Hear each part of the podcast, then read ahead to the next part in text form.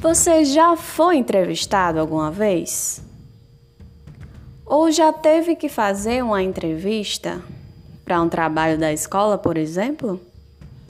Como foi para você? Você teve medo?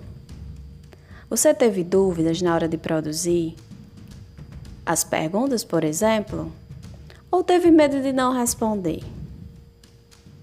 Se eu te chamasse para uma entrevista, você aceitaria? Bem, parece que nesse momento você está sendo entrevistado, não é mesmo? Então é hoje nós vamos falar um pouco mais sobre esse assunto.